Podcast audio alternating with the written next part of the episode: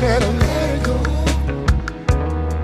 What you say about it looks like another love TKO. Oh, oh, oh. yes, I think I better let it go. Let it go, baby. Oh, baby. Looks like another love mm-hmm. Hi, Mike and Morgan, and welcome to this week's episode of the Wocast. Joined as ever, my sister from another mister, it's G from Woe TV. What up? What's going on, man? Well, I have to say, off air, we were talking about tea, and I'm still, I can't get my head around it because that means that that tea that you have in front of you now hasn't got any biscuits, hasn't got any crumpets. You told me off air you're making tea, and I just, I'm fixated on this one item. I know I need to get past it, I know I need to move on, but I just cannot believe that you have not had tea and biscuits or tea and crumpets. I don't even know what you're talking about. I simply told you that I needed just, we can't record yet because I'm making tea, and you turned it into this ceremonial biscuit shit. And as an American, I'm just to tell you, I don't know any of that. I don't know about the crumpets, the biscuits, the trinkets, none of it. But it's it it looks really cool in the movies, though. I will say that. How about, Do you- uh, cream tea and and and how about how about cream tea?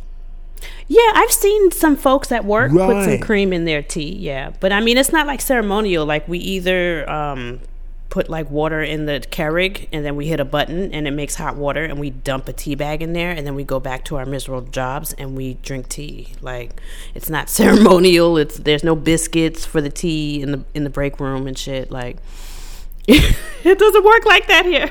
Wow, wow! I, like I say, I, I'm gonna move off this, but tell me, tell me that at least there's an aspiration to buy a teapot at the very least.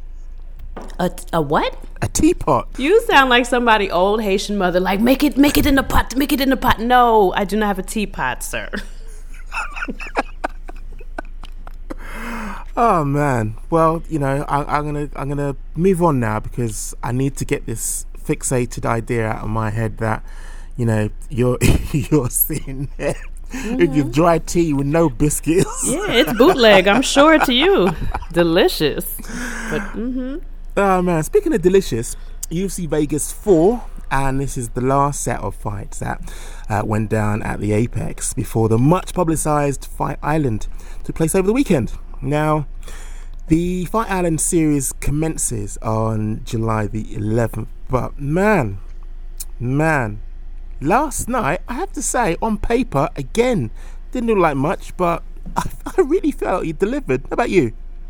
Oh, I enjoyed it, and I was just like you, Mike, on on paper. And when I first saw the fight announcement, I was like, mm, this Yeah, one- yeah. like I'll watch, but damn, you know. But then, quiet as kept, I was uh, pretty much entertained by this card, especially the prelims, and our main event was uh, something else. But we'll get to that, Mike.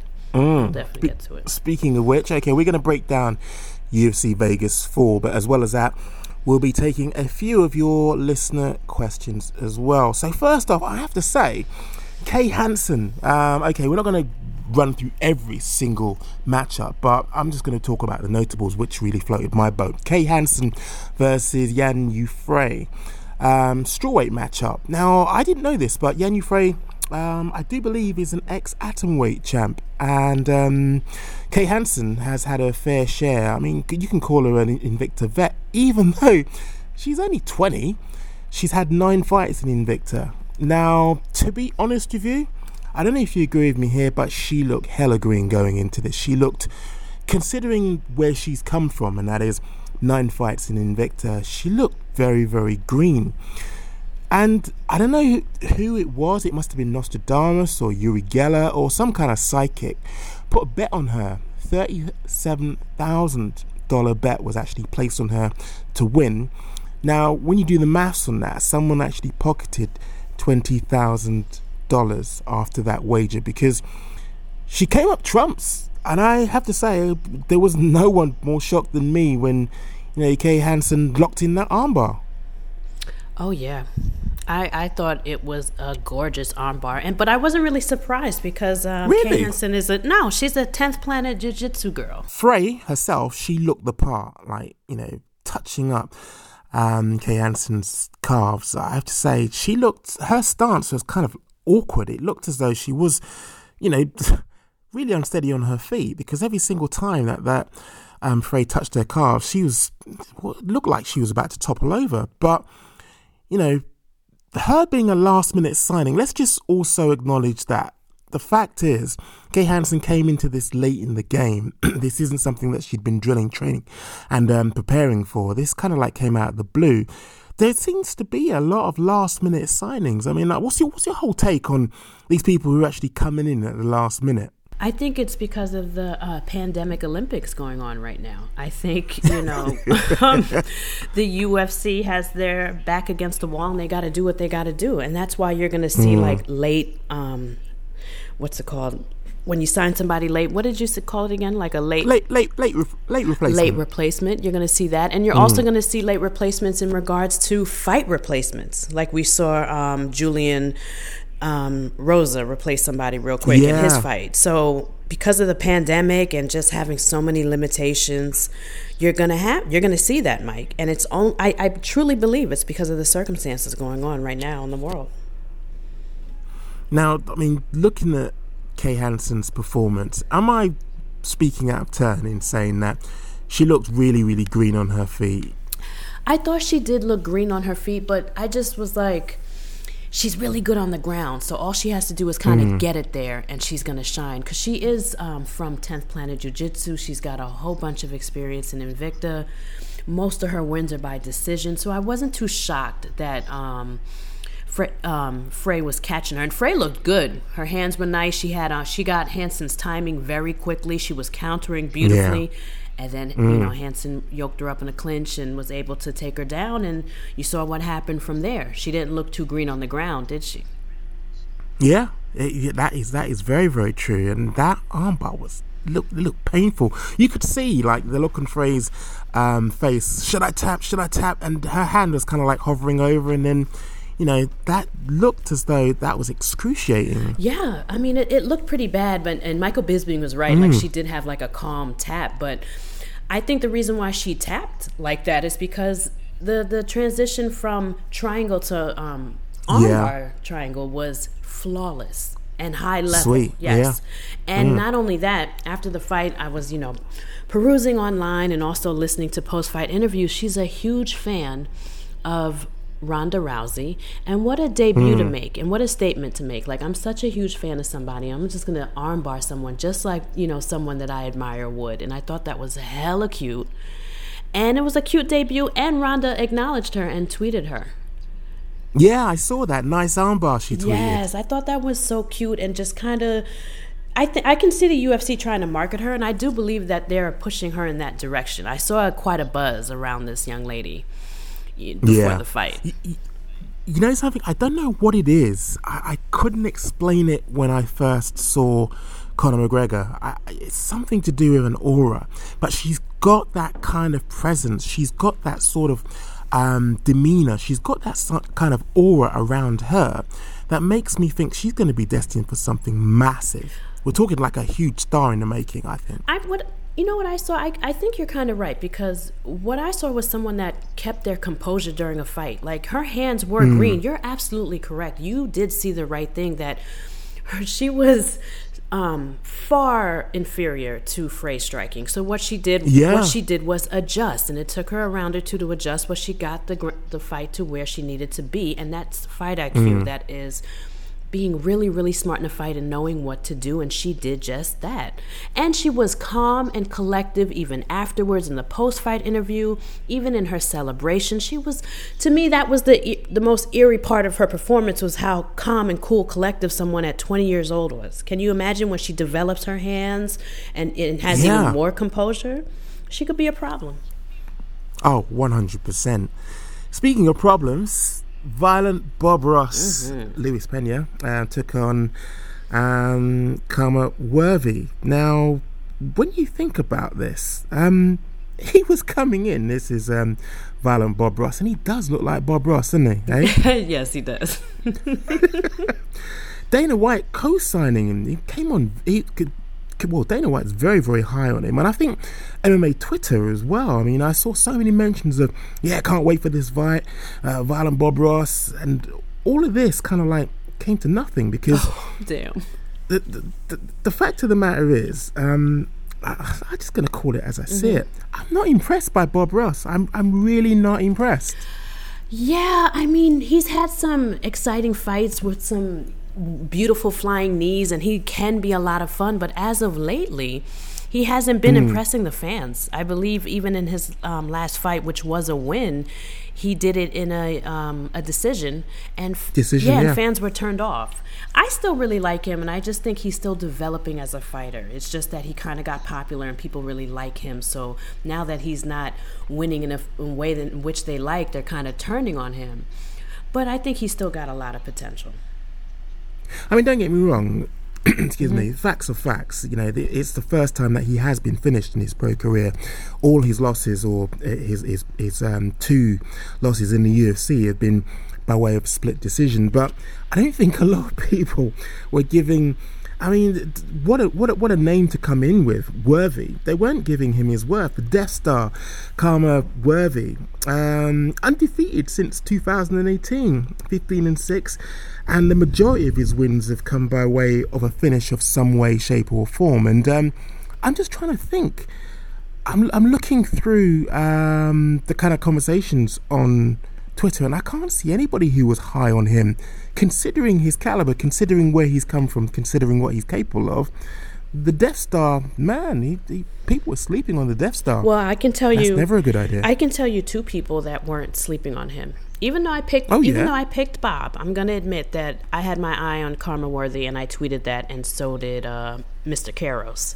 So when we talked to him Ah. on Wednesday, we're gonna have to discuss that with him. But yeah, we both were. Um, I didn't pick him, but I was high up. I thought that um, Violent Bob Ross was gonna get him, and plus I'm I'm biased. I like him, so I picked him. But um, I wasn't too surprised. You see um, Khama Worthy's UFC debut? He lit his opponent up in the first round. no, I didn't see it. Yes, I you got to go it. back on your Fight Pass and, and, and check that fight out. It was unreal. His um, UFC debut against Devonte Smith, he Mm. came right out, blitzed him, and just dropped him TKO. And li- like you said, Mike, people don't realize that this guy's on a seven fight professional MMA win streak. And now he's on a two fight win streak in the UFC. This is somebody that we got to start talking about. But I will say this I did see some holes in his ground game, even though he won by submission. And it was just such an interesting fight because clearly Worthy has the hands, and he was winning in that portion of the fight. He was outstriking um, Violent Bob Ross, and then Violent Bob Ross took him to the ground, and we then we saw that he was the superior grappler. And I think for some reason he underestimated Worthy, and that's how he got caught up in that submission. He literally left his neck out. And, you know, Worthy was like, I know enough jujitsu. There's some holes in my game, but I know enough. And then he submitted him. And I was just like, is this the fucking Twilight Zone?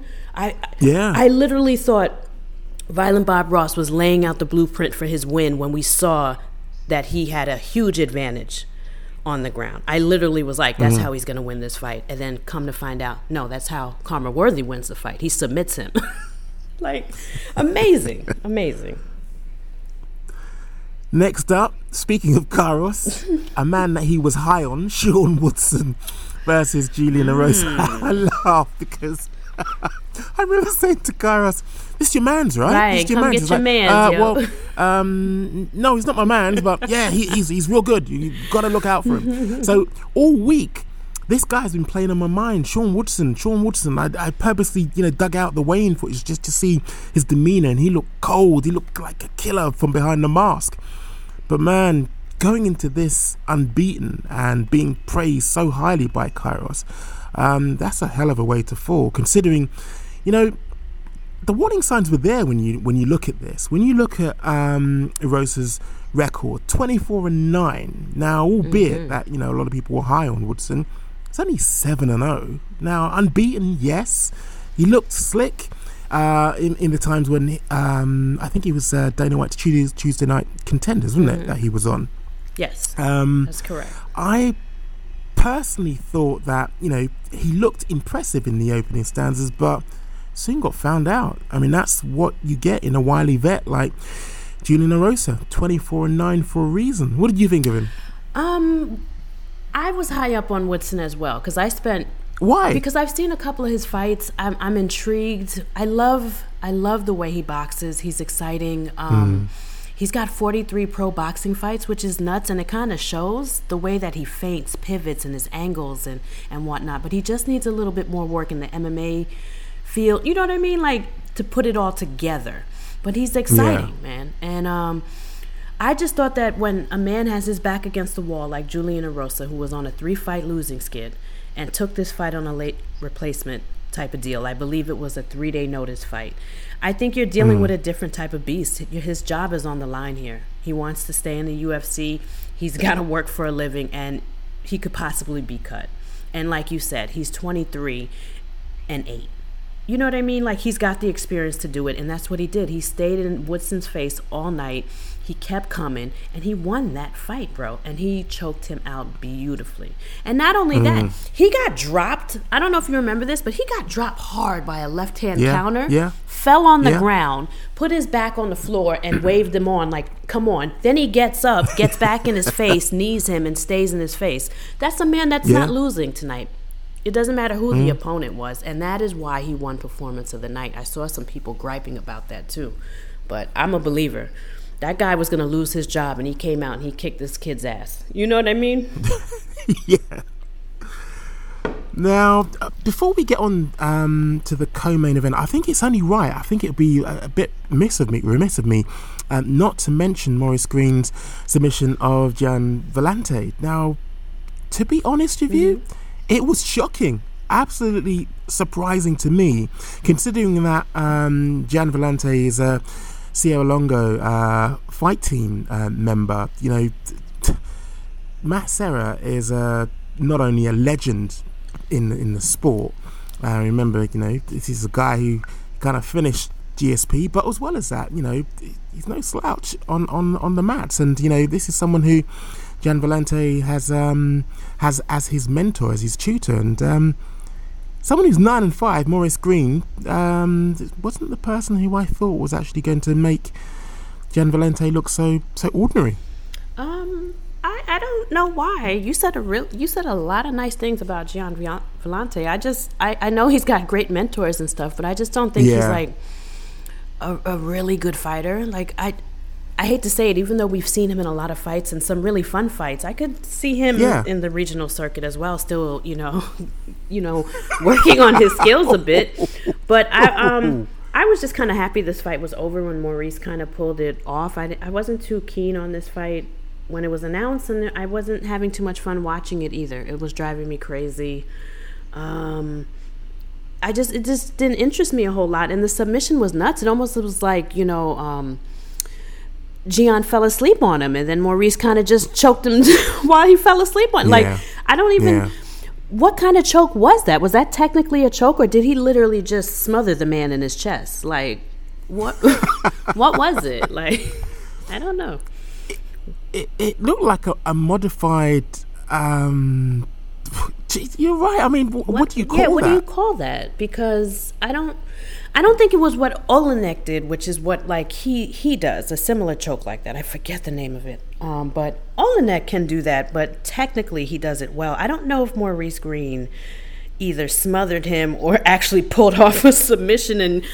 G- Gian just couldn't breathe and he tapped out, or you know, like I don't know what happened, but I was just happy it was over, and we'll see what happens. I don't think uh, Gian gets cut, but um, we'll we'll see. And Maurice Greene gets to move on, and um, he had like a really emotional post fight speech, and I think he was um, on. I think he might have um, been cut if he hadn't won. So it seemed like uh, this was a good win for him.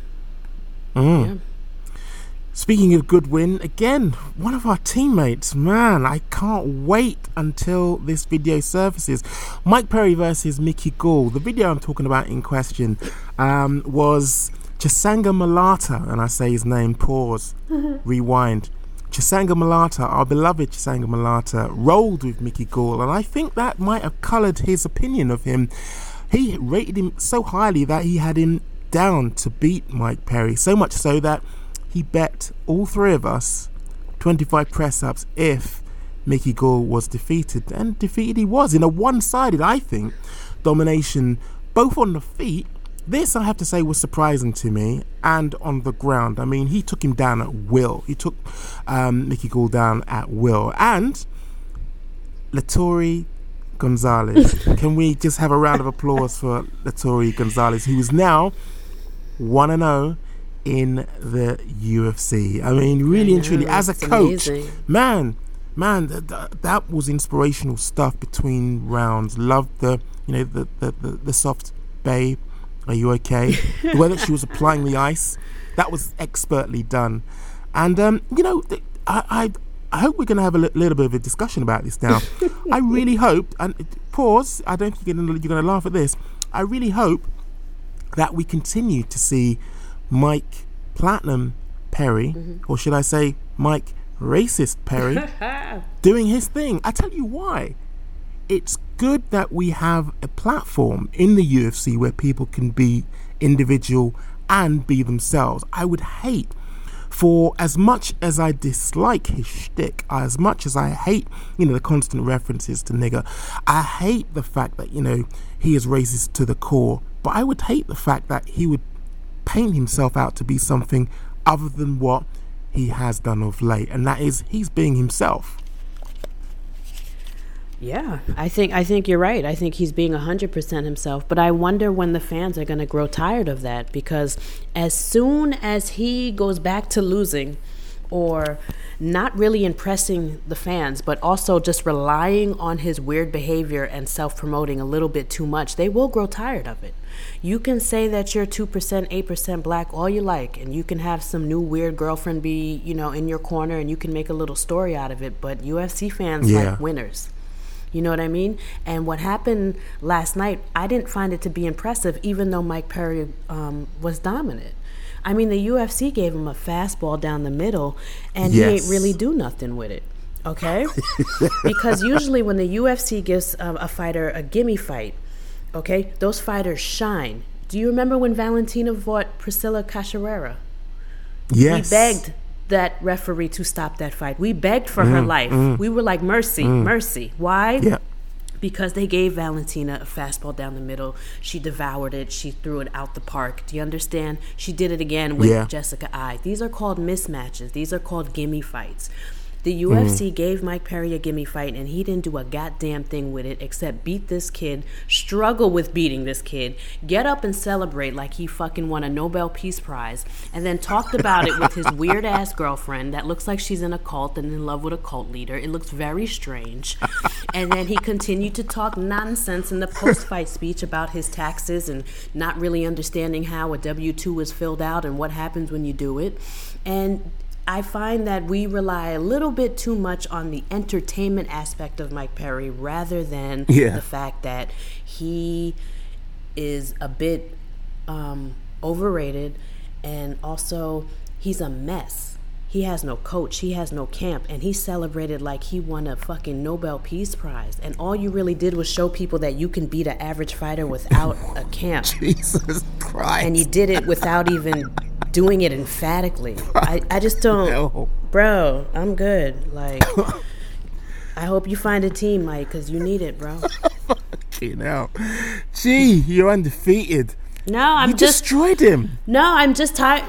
no, because I'm just kind of like I feel like Carol's last episode. Like it's just this whole thing about Mike Perry is mm. just getting old to to me and a lot of people because a lot of us watch this sport because we like violence and all that good stuff. But this guy, you got a fastball down the middle and you struggled, and then you got up and celebrated. This shit is kind of weird. Yeah. When, I'm telling you, when that gimmicky, weird Twilight Zone shit stopped, mm. like when he keeps doing that more than winning, the fans are gonna cancel him.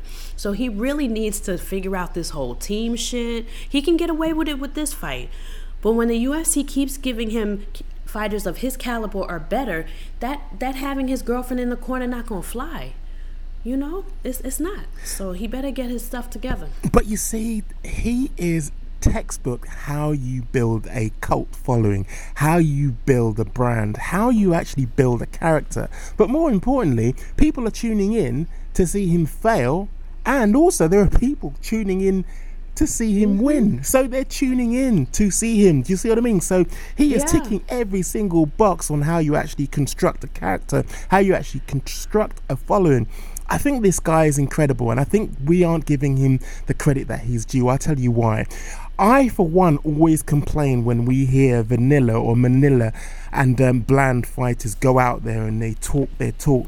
There's always something to talk about with Mike Perry, and it only it only kind of crossed my radar when I started to look at how het up I was being about, you know, his constant racial slurs, his constant um, ways in which he annoys us. And I thought, hold on a minute, but this is exactly why we love him. The fact is this if he wasn't this character, he'd be another bland in the background fighter who we would never notice, who we would never root for, who we would never root against. You see what I mean? And that I I feel do, is I what's do. missing with most of these fighters out there. They don't know how to market themselves. Now, regardless how offensive it may be to some people, um, it's offensive, I have to say, in some uh, shape to me. I do see the attraction and I want him to continue. If anything, I want him to ratchet it up.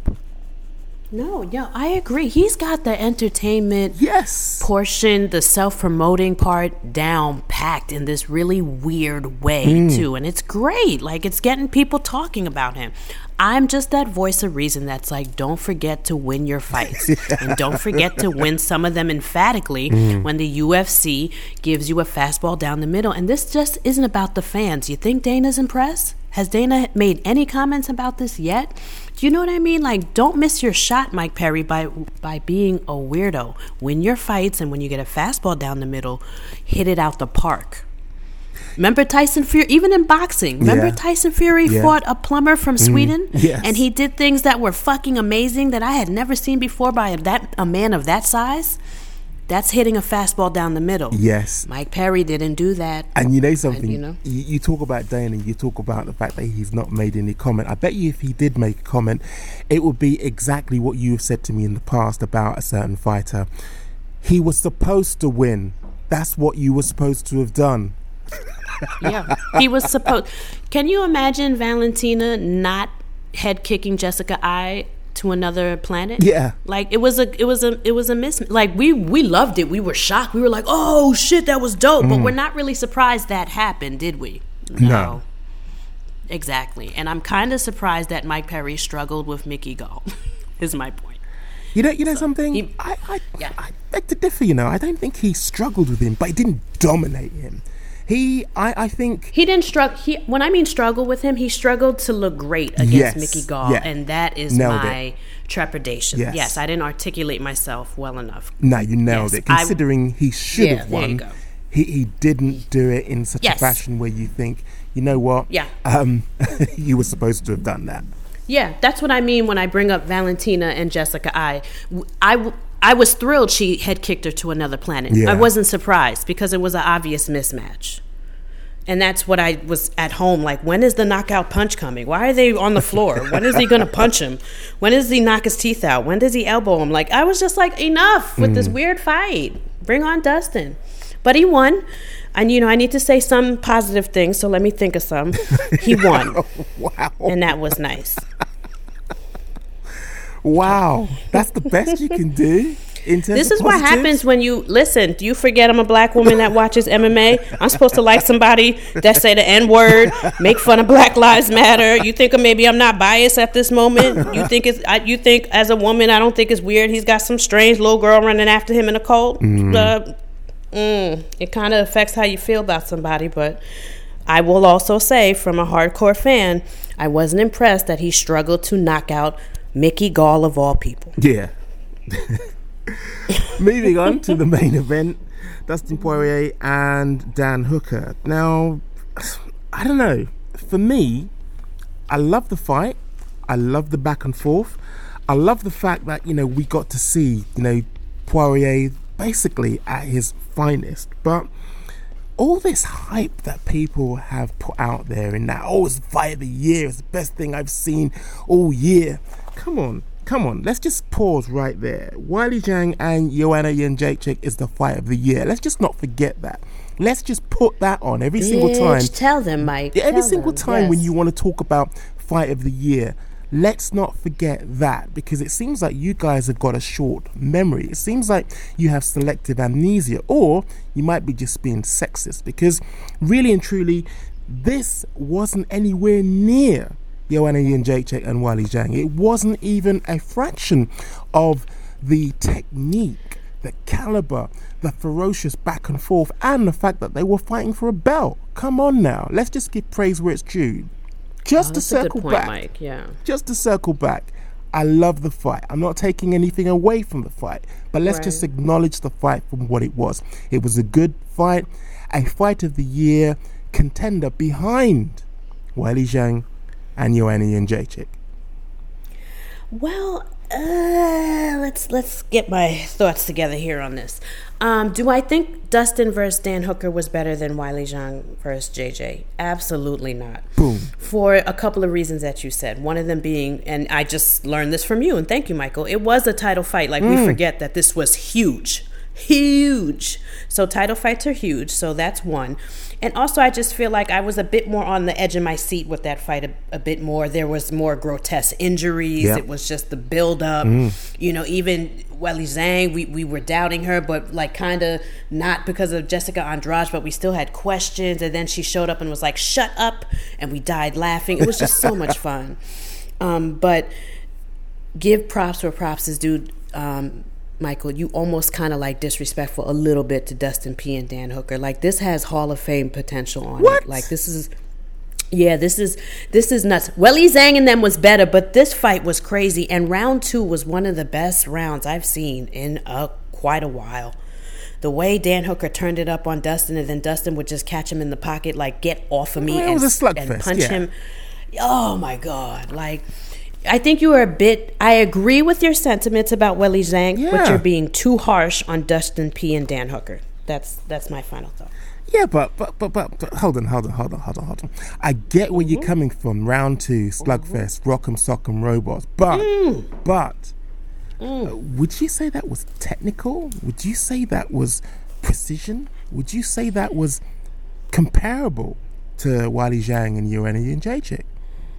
Yes, but Weili Zhang and JJ were just better. But yes, it was comparable. Mm. I get why people are comparing it. You didn't see the combinations Dan Hooker was Yes. landing Oh, yes. on Dustin P. Yeah. And you talking to Multiple me about technical, yeah, and you talking to me about Mm. technicalities. Did you see? Even Michael Bisping was like, "Holy shit! What? Why out, out of nowhere Dustin became like creative? What were these weird angled shots in the pocket? Like, bitch, get off me!" and doing it all. Even me and Michael Bisping at the same time, I was like, "What is that?" But it's effective. I saw all types of shit during that fight. And it put me on my ass, and I was shocked by it, and it made me respect Dan Hooker so much, and made me fall back in love with Dustin P. But Weili Zhang and JJ had a better fight. Yes. I do agree. Yes. And just to underline, mm-hmm. you know, something which I said, it was a great fight. No, don't get me wrong. Oh my God, it was wonderful. Yes, fantastic. Mm-hmm. But behind Joanna Jędrzejczyk and Weili Zhang. Yeah, no, I agree. It's definitely behind, but it had its fucking moments, man. Oh, for both 100%. fighters.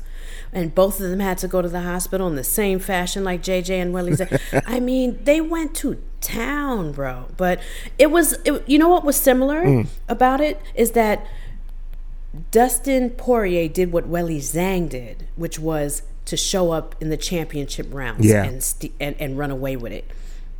And which was expected in Dustin Poirier. Why? Because he has that experience doing that.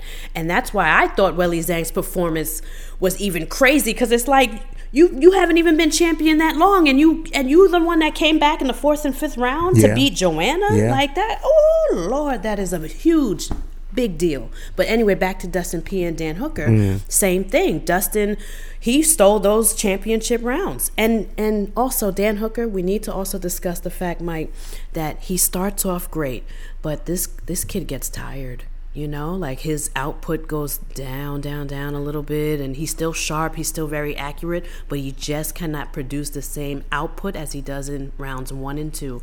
And it's something that he does kind of consistently. And Dustin's the opposite. He kind of is. He gets tired, but he remains even till. Do you understand? Yeah, but was it any wonder? I mean, those body shots that Dustin was reeling off, it was like relentless. That's what he does, baby. And I, I was trying to work out whether um, Hooker had a busted nose because it, it seemed like his mouth was wide open, like he was trying to get as, as much oxygen in there as possible. You know, someone on Twitter kept reminding me of that. Oh, and they were right. like, Gina, I think his jaw is broken. Oh, there was just jaw? something Okay. wrong with his mouth or nose. There was just something in that area that something was wrong. And also, too, I couldn't hear the corner last night. I was like zooming and doing all types of stuff, but watching the fight last night, so I didn't hear corner footage. Yeah. And I asked Twitter folks, I was like, what's Dan saying in the corner? Is he discussing that injury to his face? And they're like, nope. And I was like, man, he's tough as dog. Yeah, You know what I mean? Like, yeah. he's just going to ignore it and keep going. He doesn't give a fuck that his jaw's broken and he can't feel it probably. You know, but we'll find out later. They'll post about, um, you know, injuries and whatnot. I'm sure both these guys are going to be out. Oh, Real 100%. quick, Go for real it. quick, Mike. Mm. Let's talk about the fact that Dan Hooker and those um, inner thigh kicks and those low calf kicks was fucking up Dustin Poirier Yep. in the first round, Yep. and and it was stopping him from coming in, mm. and it was allowing Dan Hooker to kind of clip him with that kick and then counter and hit him. It was beautiful. Yeah. that game mm. plan. No, I, it's too bad he didn't have the energy to keep that up because it was really fucking with Dustin's range. Oh, 100%. That was definitely hampering him. And, um, you know, he, he made some serious adjustments and adjustments to a level where, you know, he really dug deep. And in all honesty, I've not seen this. I don't think uh, I've seen this from Dustin before where he's made adjustments to that extent. Oh yeah, I mean, he fought like a champ, and I I try to remind people that on Twitter. It's just like, do not let that fight with Khabib fool you. Yeah. This kid is good. This kid is really really good. He's tough, gritty, and he's got some really good boxing. Mm. And then on top of it, now my man is getting creative with these little punches that I saw in the pocket. Like, come on, he's he's really good. And let's say he doesn't get the title, unfortunately, because of Khabib or whatever reason. He's going to be the ultimate like gatekeeper. Like y'all not getting past him if he takes that title on. Yeah, no, you know, like true. this kid is this kid is good and the way he came out of the championship rounds and he knew to turn it up. It, it was it was a great great fight. I get the comparison, Mike, but you are right. Weili Zhang was a better fight. Oh, definitely. And uh, just pick up on something that you just said there. You're right. Creatively in the pocket, beautiful. I've never seen a standing hammer fist before. I'm not going to lie. and it was short. It wasn't like he had the room to be like, "Uh, get get from me. It was like the short, like, bitch, you think you're gonna hit me? Yeah. And, and then even Dan was caught off guard. He had to come up top from the little um little hammer toe punches and come up top and hit him in the head. Like, mm-hmm. what the hell is this? It was they both made adjustments. And then, you know, last week I said to, to you and myself, I said, you know, Dustin's better all around in every facet of the game. If he takes him on the ground, Dustin is better. But I did see Dan Hooker reverse him. Yes. You know, I did yes. see Hooker hold his own on the ground, Mm-hmm. and and guess what? I have a whole new profound respect for Dan Hooker. He belongs at the top of that division with the rest of the killers like Tony Ferguson, Justin Gaethje. We can now put him up there. I'm you know, surprised. I mean, when you look at the later rounds, that you know he wasn't ripped on um, Twitter in terms of it did look like you know he'd obviously taken his foot off the gas. It did look like the relentlessness was actually slowing down, and you could actually say you know to a certain extent that he'd, he'd quit.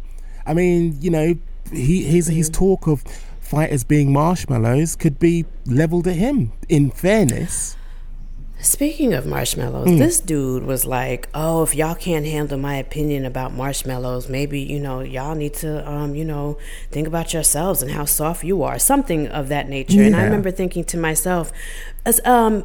Paul Felder made a meme about your last name, and you fucking lost it. So, like, you have no reason to even talk to anybody Yeah. about being sensitive. Mm. And then you, you know, you want to call us marshmallows. You sure took it down when three thousand of us was like, "That's not nice," and that's why no one likes you. You sure knew to took it down like a marshmallow, though. but great fight, Dan, and I. You have my utmost respect. Oh, same. and I don't know. It's going to be hard now not to pick him. I just think this kid gets better and better. Wait till he can handle championship rounds. Wait till he figures out how to beat you in those rounds. This guy's a killer. Now, down to the all important listener questions and, and respect, G. I have to say, listener questions are always, always good with you around. So, first up, Oh. Aaron Jackson, our man Aaron Jackson, fighting or from the mm-hmm. Fighting with What's Myself up, G? podcast. What's up, Mike? This is Juice from the Fighting with Myself podcast. My question this week is simple Where should Mike Perry go to train? He said he's looking for a gym, but then also said he doesn't really like coaches telling him what to do. That seems to me a big fucking problem. So, who is the one coach that he will listen to, and uh, where is that? Peace. You go first, Mike. Let me ponder. Do you have a Do you have one off the top, or It's really mull this over difficult. together? It's really Yeah, that's a difficult. I'll, hard t- I'll tell you why. Why it's difficult. It's not because the lack of gyms out there. It's just Mike Perry's temperament. He doesn't listen, and that's why yesterday's setup was perfect for him because he didn't have anybody to tell him what to do, even when he had coaches in his corner. Have you noticed this in his previous fights? He does what he wants. Yeah, he. That, I I totally agree with you, and I also think that's reflective of his personal life. Look how he's living his life. Yeah. man. like he's all over. He's all over the place. Last night he admitted on national TV that he didn't understand taxes and how you get them done and what mm. happens when you get them done. So it doesn't really surprise me that he doesn't have a home yet. Yet he's been fighting professionally in the UFC for quite a while. I wish we could send him over to TriStar. I just feel like Firas, if he would just listen to Firas, could do a lot with him. But that's just it. know? That that would be the worst place to tell, to send him. I'll tell you why. Because you need to listen to Firas. He gives you No, but- precise instructions, and what he's telling you is going to change the object or change the direction of the fight. if he could listen, that's where I would send him. Yeah. For real. Because that's like, you know, oh, Firas is just such a I don't know. I feel like his fighters are they get calm. They get. You saw his the transition with Kevin Lee. He waits now. now Kevin Lee talks shit after the fight with Firas. You know what I'm saying? Now he stays focused, but after the fight, now he talks shit. GSP was calm, cool, man. You know what I mean? So, if Mike Perry was to listen, I would send him over there. But Mike, if he doesn't listen, who the hell can coach him? I would go for someone like John Kavanagh. Again, quiet in his demeanor, very, very softly spoken. Mm. Everything in terms of instruction is conversational and it's very, very gentle. And he has a very good way of coaxing. I mean, imagine if he can deal with a loose cannon like Conor McGregor in Yeah, terms of in terms of um, personality. He can sure as hell deal with someone like Mike Perry. So yes, I'm going with John Kavanagh. Yeah, it sounds like we want Mike Perry to go someplace zen and calm. Mm. You know what I mean? yes. like it sounds like he needs someone to quiet that demon in him so that he can just fucking listen. Yeah. And even though even though just now I just took a complete dump on him because I was completely honest, mm. I truly do want him to find a camp. This this the UFC and MMA is far too dangerous for you not to corner yourself and to just fight like this is someone's backyard. I truly want him to develop his potential because he's got it. He hits hard. He's good, and then like when he has like some tutelage, he he he does do well. He fought well against Luke Winterlaw. You know what I mean? Yeah. So he has it in him, Mike. So and- and let's hope someone gets it. You're right, and and that's just it. it. It's not just about the cornering; it's about the coaching when he's in the gym as well. He because one thing I would say about John Kavanagh, he's very, very straight down the line, and he's very, very candid. He'll tell you straight, Mm. but there's no raising of the voice. Again, it's very coaxing, calm, and candid, and that's what I feel he needs. He needs that in the gym as well as in the corner. And it seems like um, Kavanagh is capable of coaching someone that is like wild in the street like Conor, but then can also be like, pay attention, hone that in, forget all that, leave that at the door, leave the groupies, leave the women, and just train. And he and he seems to do well in that type of with that type of athlete, and that is Mike Perry. I mean, Mike Perry is running around Vegas trying to catch Corona. He got some. He got some new chick. He got bloody knuckles for no reason. He's posting himself being really weird. He's got this new Quaker haircut that you know he looks. It's just my there's just there's just so much going on with him. So he honestly needs a home, and when he finds it, he could be a beast, Mike. Yeah, nah, you're spot on there. Mm-hmm. Next up, our man Kairos. Oh shit. I'm not gonna tell y'all who this is, so hopefully you already know. Who do you Damn. think is the worst UFC commentator ever? I want a clear cut answer. Don't tiptoe around nothing. I want to know the worst. you go. You go first. I love him. Oh yeah. I think Dominick Cruz is the worst commentator in the whole entire world. Like, he drives me crazy. It's like, sir, if you could leave your ego at the door, mm. I know mm. you may be little or beefing with other little men in the booth like Joe, but if you could leave your ego at the door and stop trying to predict what's going on and stop trying to one up Joe Rogan, that would be great. Because not, there's nothing more frustrating than having a commentator like him who was so knowledgeable just cannot just try to win an argument on you know live on TV with Joe Rogan. It it drove me it drives me insane. Who's yours, Mike? I'm going to be really really controversial and uh, probably this will this will ruffle a few feathers. Goldie, I was never a fan of Goldie. The only thing I liked about him was that one line coming up next.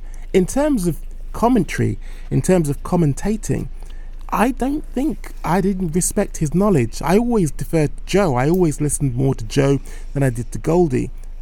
He was never my favorite.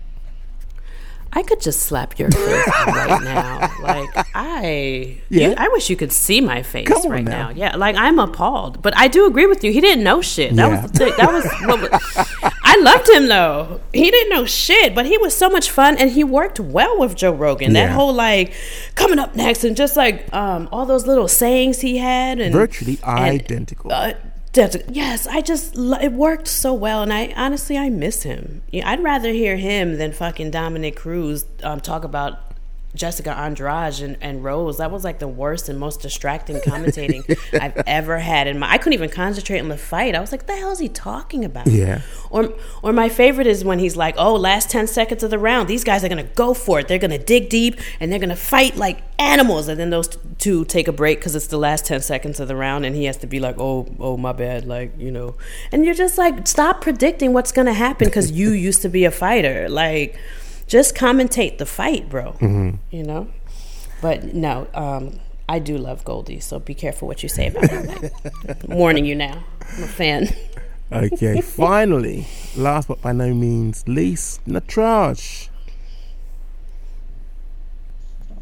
Hello, G. Hey, Michael.